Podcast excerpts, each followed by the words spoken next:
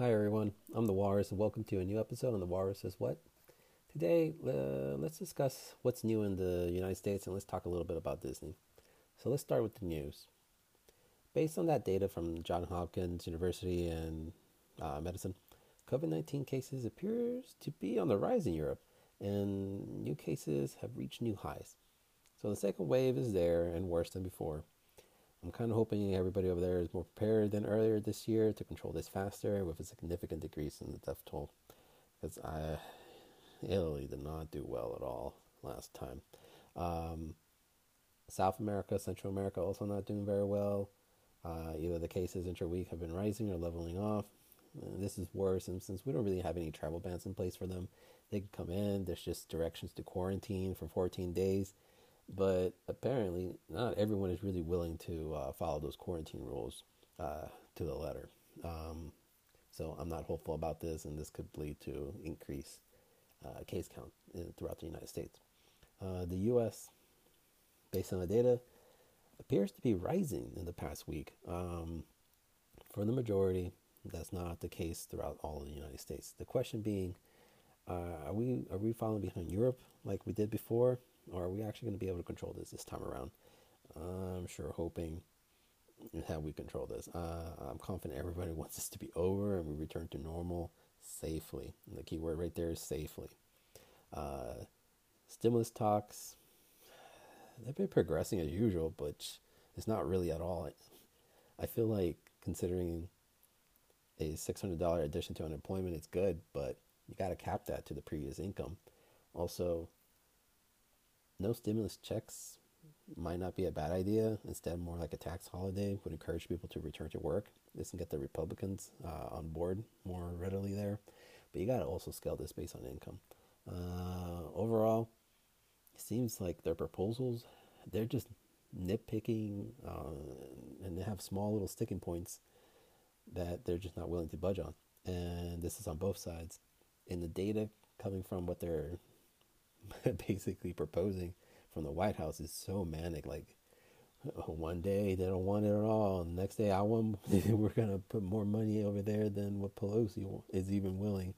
I'm not seeing that, but who knows? Um, I just don't feel like a compromise is going to be made, especially since today Pelosi said that Trump just wants a check so he can give the people that and boost his chances of getting reelected uh, there's there's just nothing to uh, push them to compromise right now because neither all both sides right now are just posturing politically. Uh, so I'm not going to hold my breath for anything this year. I hope I'm wrong. I sincerely hope I'm wrong about this. I mean, my wife and I have been very lucky since we both work in medicine, but there are a ton of people suffering right now that really could use some help.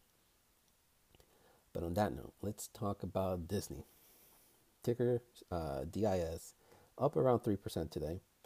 Um, surprising since last week, uh, 28,000 workers lost their jobs in Florida and California uh, collectively. And then that was in about, not last week, that was in the end of September, I believe. And I mean, this, this company has taken a beating, but uh, it's not as bad as it should have been, I believe. But on on Monday, yesterday, Disney came out and stated that they are immediately restructuring it, their media and entertainment divisions. They're going to focus on their uh, direct to consumer products. And this uh, we're mainly talking about Disney Plus when we when we say that, and uh, I couldn't be more happier about this. I mean, I hope they stop even paying dividends to fund their streaming options, which they have stopped. I just hope they they don't start it back up. Uh, they have they currently have a huge library of content between their you know iconic movies, Marvel Universe, and Star Wars. I'm sure many people are excited about Baby Yoda coming back, you know.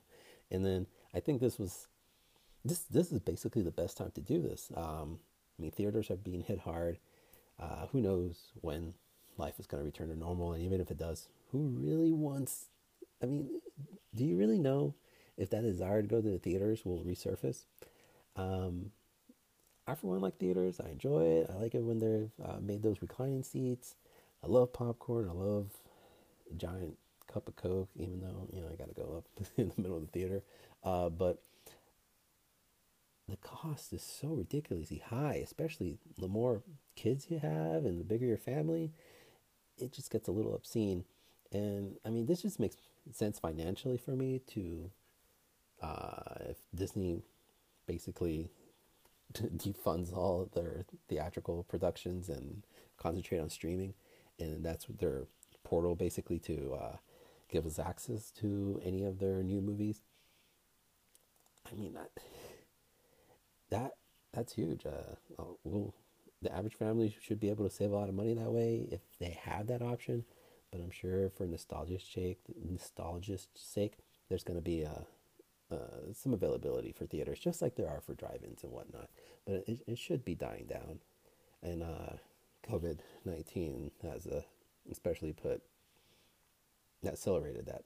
Um, let's see, like a family of four, let's say tickets, especially if you want those uh, more comfortable chairs and you know 3D, because almost all the Disney movies were basically 3D when they come out.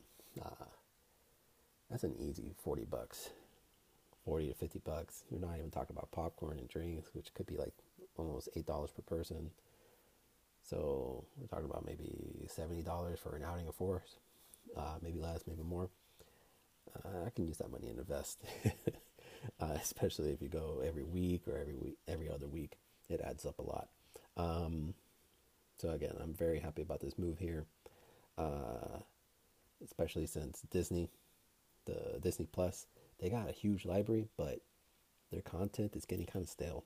Uh, they don't. They need to keep up with Netflix creating new content and spending on it.